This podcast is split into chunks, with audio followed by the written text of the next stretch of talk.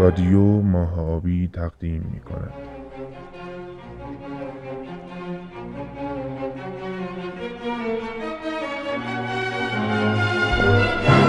تهیه شده در استدیو ماهابی. برگرفته از کتاب کوروشنامه نوشته گزنفال مترجم سمیه مقعدی فر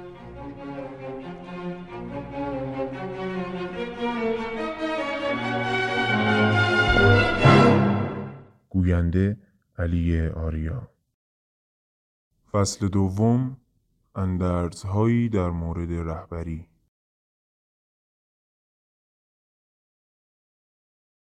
پدرم ادامه داد آیا از دلیل اصلی وفاداری پیروان به رهبران آگاهی داری؟ و آیا میدانی که چرا پیروان رهبران را تنها می‌گذارند؟ من بیدرنگ پاسخ دادم وفاداری پیروان از منافع شخصی نشأت می‌گیرد هنگامی که آنها دریابند رهبرشان به منافع آنها توجهی ندارد سه وفاداریشان خدشه دار می شود. پدرم گفت بنابراین اولین اقدام تو باید حصول اطمینان از سلامت روحی و جسمی خدمتگزارانت باشد. برای انجام این اقدام آماده هستی؟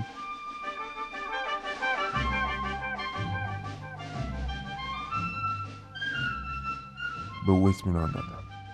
آری گفتار و کردار من آنها را از نظر روحی تأمین می کند و از نظر جسمی نیز عدهای جراح و پزشک حاضق ارتش را همراهی می کند. پدرم پاسخ داد هنگامی که سربازان بیمار یا زخمی می شوند پزشکان آنها را درمان می کند. اما تو باید آنها را از ابتلا به بیماری محافظت کنی. اگر قرار است مدت مدیدی در جای اردو بزنید باید مکان سالمی رو برگزینی و در این حال که به سلامت ارتش توجه داری بایستی از خود نیز مراقبت کنی.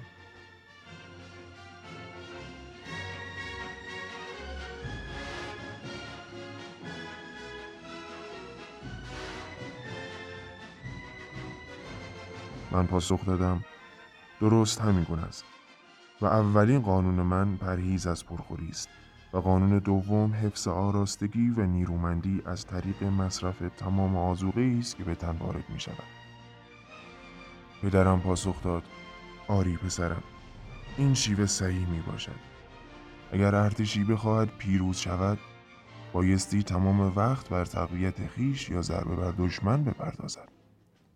از این رو ارتش نباید هیچگاه بیکار باشد. من تکرار کردم هرگز نباید بیکار باشد.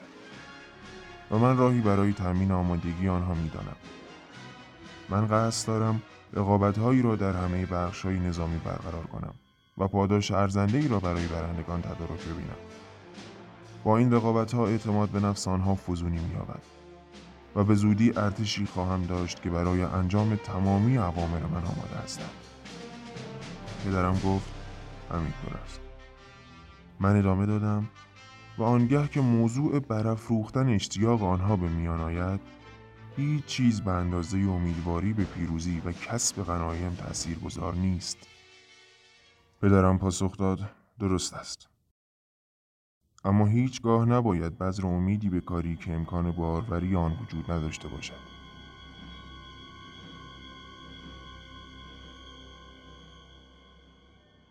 اغلب هنگامی که رهبران انتظارات دست نیافتنی را مطرح کنند حتی در شرایطی که پیروزی نزدیک است قدرت الهام بخشی را از دست می دهند. هنگامی که رهبر از پایان کار اطلاع ندارد نباید نتایج خوبی را نوید دهد. ممکن است افسران او تصاویر امید بخش را خلق کنند.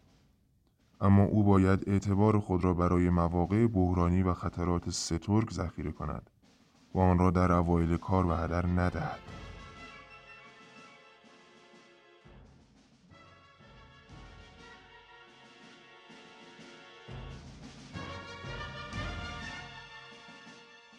من با اشتیاق گفتم نظرات شما به نظرات من شباهت بسیار دارد.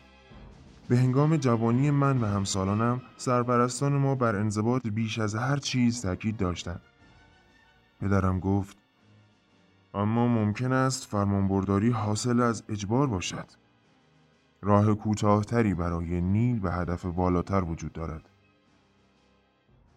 هدف فرمانبرداری داوطلبانه. مردم بیدرنگ از فردی که خردمندتر از آنان است اطاعت می کند. فرد بیمار از طبیب می خواهد که سلامتی او را بازگرداند و تمامی خدمه کشتی سخنان ناخدای با تجربه خود را اطاعت می کنند. به همین ترتیب مسافران از راهنمایی که امترین مسیر را می داند پیروی می کنند. اما اگر افراد گمان کنند که فرمان برداری آنها به بدبختی و فاجعه منجر می شود هیچ عاملی اهم از مجازات، فریب یا حتی رشوه بر آنها کارساز نیست. آنها به هیچ عنوان به نابودی خود گردن نمی‌دهند.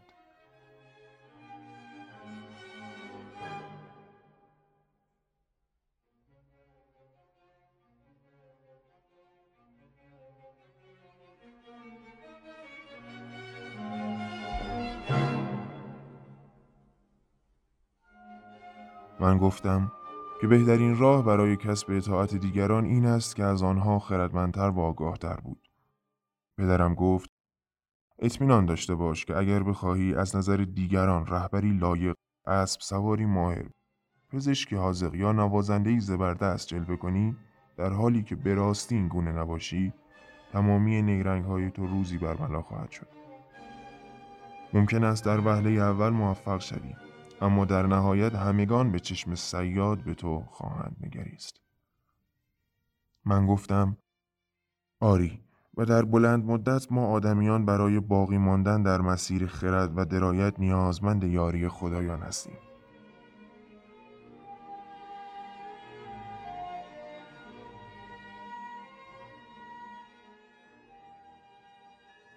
پدرم گفت قطعا پسرم لطف الهی بنیان اساسی کامیابی بشر است اما اغلب خدایان انسان را برای بکارگیری منابع و توانایی های شخصی فرا می‌خوانند.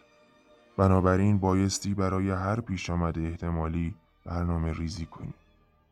من گفتم باید افراد را مطمئن کنیم که در آینده نیز چون اینک در امنیت خواهند بود. پدرم گفت آری اما محافظت آنها در برابر بلاها پیوسته امکان پذیر نیست. تنها یک راه هموار باز است و آن راه هم دردی است. به هنگام سعادت و خوشبختی مردم خورسند باش. اما آنگاه که اوضاع بر وفق مراد نیست و بخت روی گردان می شود در غم آنها سهیم باش.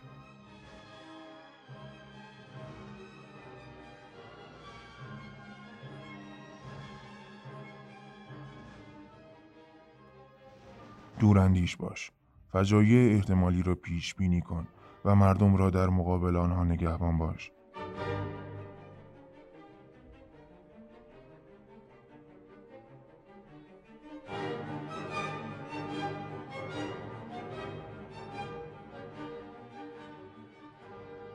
اگر جلوگیری از بروز فاجعه امکان پذیر نیست بایستی دست کم افرادت را در مقابل فرجام ناگواران محافظت کنی. سپس پدرم در مورد مزایای رقابت سخن به میان آورد. رهبران بایستی هموار والاترین معیارها را تعیین کنند. در نبردهای تابستان باید گرمای طاقت فرسا و در زمستان سرمای استخوان سوز را تحمل کنند. اگر آنها طالب اعتماد پیروان هستند باید در تمامی امور خستگی ناپذیری خیش را به اثبات رسانند.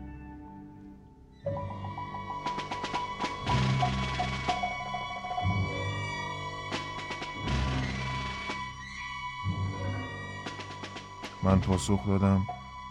آری یک رهبر پیوسته باید در مواقع سختی از پیروانش با استقامت تر باشد.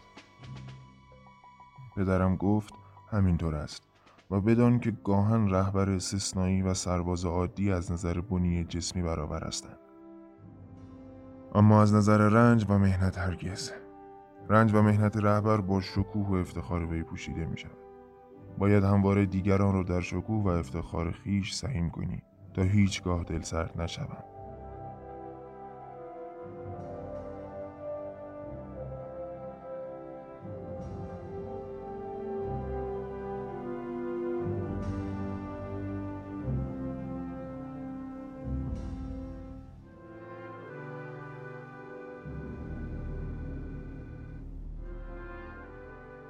من بیدرنگ به حقیقت این امر پی بردم.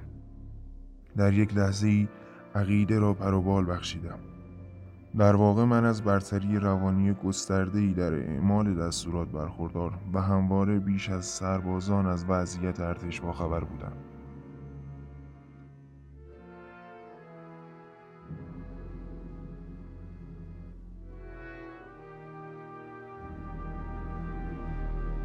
با این حال نتوانستم افرادم را در این دانش سهیم کنم. چه بس اوقاتی که آنها ناگزیر بودند به من اعتماد کنند. چه بس اوقاتی که من مجبور بودم ارزش و اعتبار دستوراتم را اثبات کنم. نام خدا را بر زبان راندم و مرغ فکرم را به زمین بازگرداندم. گفتم اما اینک تصور کنید که لحظات سرنوشت ساز فرا رسیده است. و شما به عنوان فرمانده ارتش از آمادگی سربازانتان اطمینان دارید. شما می‌دانید که آنها نیرومند و سالم هستند. آنها اشتیاق فراوانی به نمایش رشادت و دلیری و کسب پیروزی و افتخار دارند. نباید در نبرد به آنها پیوست؟ پدرم بیان کرد تنها در صورتی که اقدام تو سبب تحریک و انگیزش آنها شود. هرچه از برتری جویی و روحیه والای سربازانم اطمینان بیشتری کسب کنم تمایل بیشتری به حفظ استقلال و اطمینان بیشتری از فروپاشی دشمن خواهم داشت. چرا که کامیابی رهبر در صورتی تضمین می شود که از هر لحاظ از دشمن پیش باشد.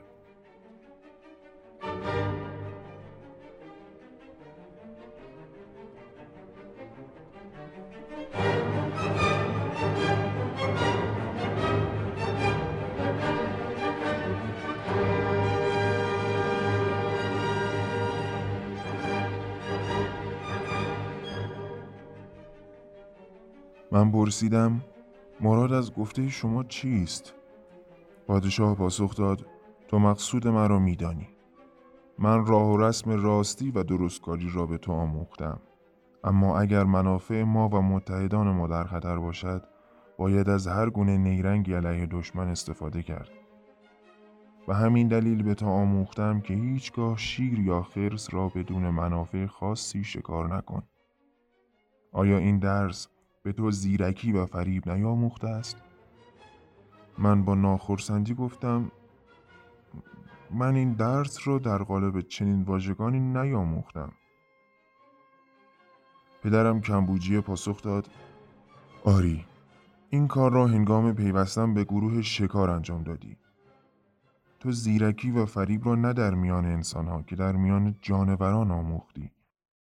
ما یقین داشتیم که هیچگاه از این تاکتیک ها علیه دوستانت استفاده نمی کنی و می‌خواستیم این روش ها را هنگام مواجهه با افراد درند خویی که قصد جانت را دارند به کار بری.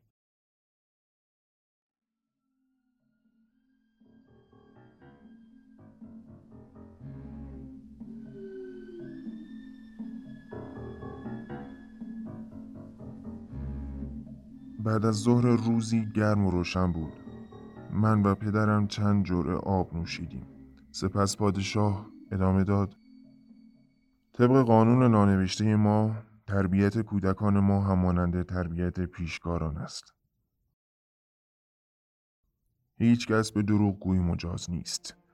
کودکان و خدمه حق تقلب یا حسادت را ندارند در غیر این صورت تنبیه خواهند شد.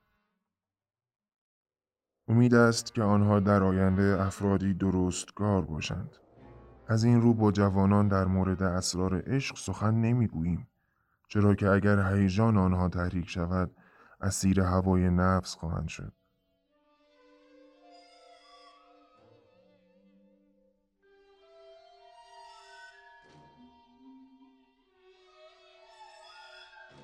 اما هنگامی که اشراف زادگان به بلوغ می‌رسند نحوه مقابله با دشمن را به آنها میآموزیم و بیم نداریم که این خشونت را در قبال دوستان اعمال کنند. من پاسخ دادم من موافق هستم که رهبران خوب باید برای فروپاشی دشمن طرح ریزی کنند. به خصوص در مواقعی که دشمن در حال عبور از منطقه صعب العبور است و ما در کمین هستیم تا با ورود سربازان خسته دشمن به محدوده تحت کنترل ما کار آنها را یک سر سازیم و بهترین راه یورش به سربازان خفته دشمن با سربازان هوشیار و مسلح می باشد. پادشاه افسود شما و دشمن ناچار هستید که از مسیرها و هر شکلی که باشند عبور کنید. تمامی مسیرها و موقعیتها را به خاطر بسپار و هرگاه از دشمن ضعیفتر بودی در لاک تدافعی فرو برو و هرگاه دشمن آسیب پذیرتر است سرسختانه بر او بدازید. من گفتم آری یک رهبر زیرک می تواند دشمن را محاصره کند و او را از پایی درآورد. او باید اجازه دهد که تحت تعقیب قرار گیرد و سپس تعقیب کنندگان را نابود کند. پدرم کمبوجیه بیان کرد به نکته خوبی اشاره کردی. به یاد داشته باش که رهبران بایستی خلاق باشند و ترفندهایی علیه دشمن ابدا کنند. در میدان مبارزه جدیدترین ترفندها بهترین تاثیر را دارند.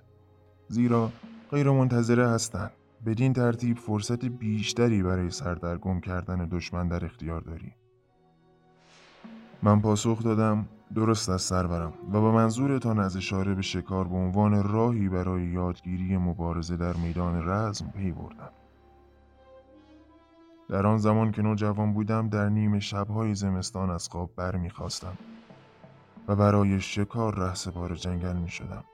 هنگامی که به جستجوی خرگوش می پرداختم دو سگ به همراه می بردم که یکی از آنها با شامه تیز خود سید را جستجو می کرد و دیگری راه فرار آنها را سد می کرد. حتی اگر خرگوش ها از چنگ سگ ها فرار می کردن، از مخفیگاه آنها با خبر بودم. دامهایی را در آن مکانها می گستردم و تیز پایی خرگوش ها آنها را به دام من می انداخت.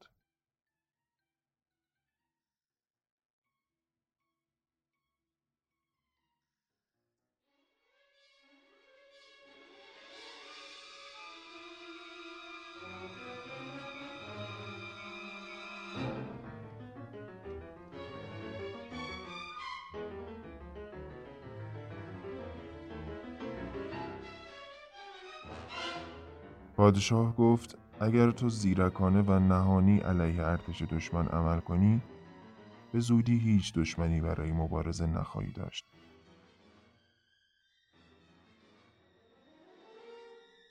و حتی اگر به نبرد برابرانه با دشمن وادار باشی می توانی با فریب تلاش آنها را به نفع خیش به نتیجه رسانی.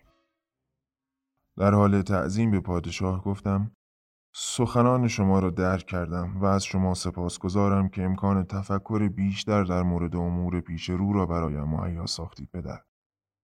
سخنان شما حس نوآوری مرا برانگیخت.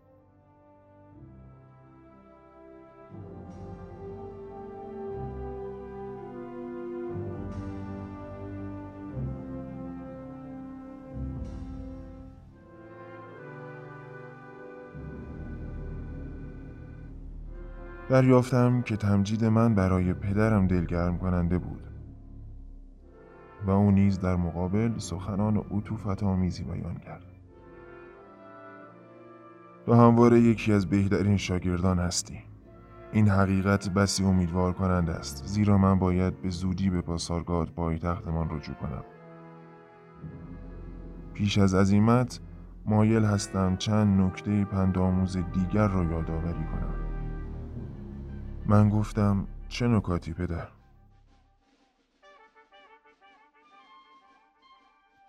پدرم گفت هرگز از یاد مبر که مردان تو انتظار دارند از آنها محافظت کنی. اگر امنیت و منافع آنها را نادیده بگیری اعتماد خود را نسبت به تو از دست می دهند. بنابراین لحظه ای قفلت جایز نیست. هنگام شب باید در مورد اقدامات سربازانت در روز تفکر کنی. و هنگام روز باید در مورد استفاده بهینه از شب بیندیشی. من گفتم همینطور است.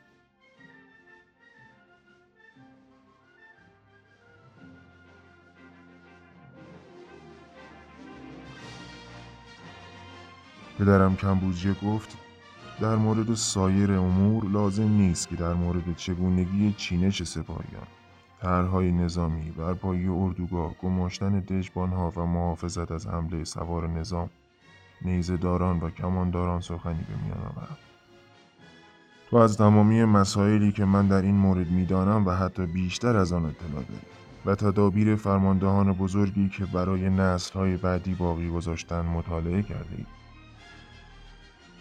من پاسخ دادم آری من از تمامی نظریه های آنها اطلاع و اشتیاق فراوانی برای اجرای هر چه در آنها دارم. پدرم افزود اما یک نکته خاص وجود دارد که بایستی بار دیگر بر آن تاکید کنم. زیرا مهمترین آموز است. درس های عبرت آموز تاریخ را به یاد آور به یاد آور که چگونه انسانها اجازه دادن افراد دانا آنها را تعقیب کنند و سپس توسط آنها نابود شوند. به یاد آور که چه تعداد سیاستمدار در به قدرت رسیدن حکومت جدید همکاری کردند و سپس توسط همین اشخاص مورد حمایتشان سرنگون شدند.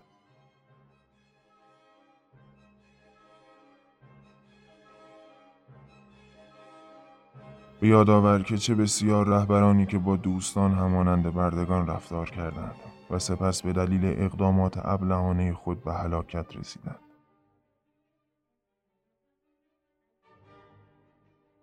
چه بسیار قدرتمندانی که رویای سلطه بر جهان را در سر داشتند و به واسطه طمع زیاد تمامی دارایی های پیشین خیش را نیز از دست دادند.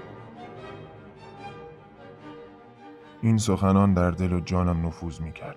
شاید خداوند از زبان پدرم مرا نسبت به جاه طلبیم هشدار می‌داد.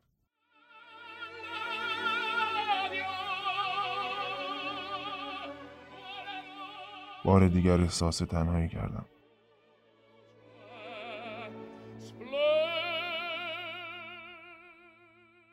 هیچ کس از امیدواری من به پیروزی سپاهیانم با خبر نبود.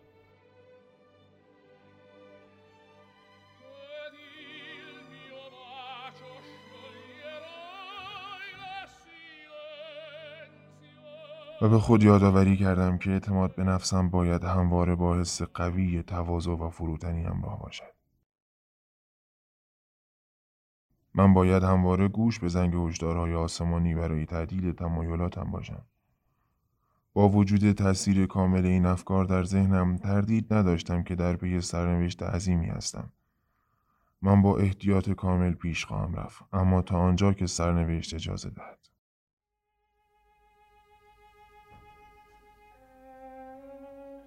من گفتم به راستی که انسان اغلب متوجه ضعف خیش نمی شود و همین قفلت فجای بزرگی به همراه دارد. پدرم گفت آری بنابراین باید پیوسته از پیش بینی نادرست برحذر باشیم. دوراندیشی هنر انسان نیست. ما توانایی کشف بهترین راه را نداریم. اما پسرم خدایان از آینده باخبر هستند. اگر برای رضای آنها کار کنیم نشانه هایی برای بیان انجام کارها و ترک برخی امور خواهند فرستاد. بنابراین بار دیگر سخنان پدرم به من جرأت و نیرو بخشید.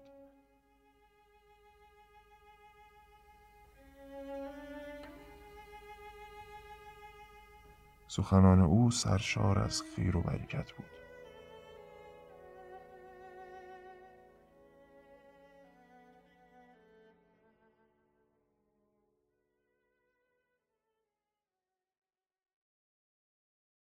خب فصل دوم اینجا به پایان می‌رسه. امیدوارم که مفید و به درد بخور بوده باشه و خیلی ما رو خوشحال می‌کنید. اگر با معرفی کردن پادکست ما به دوستانتون و اطرافیانتون از ما حمایت کنید. امیدوارم که خوب و برقرار باشید.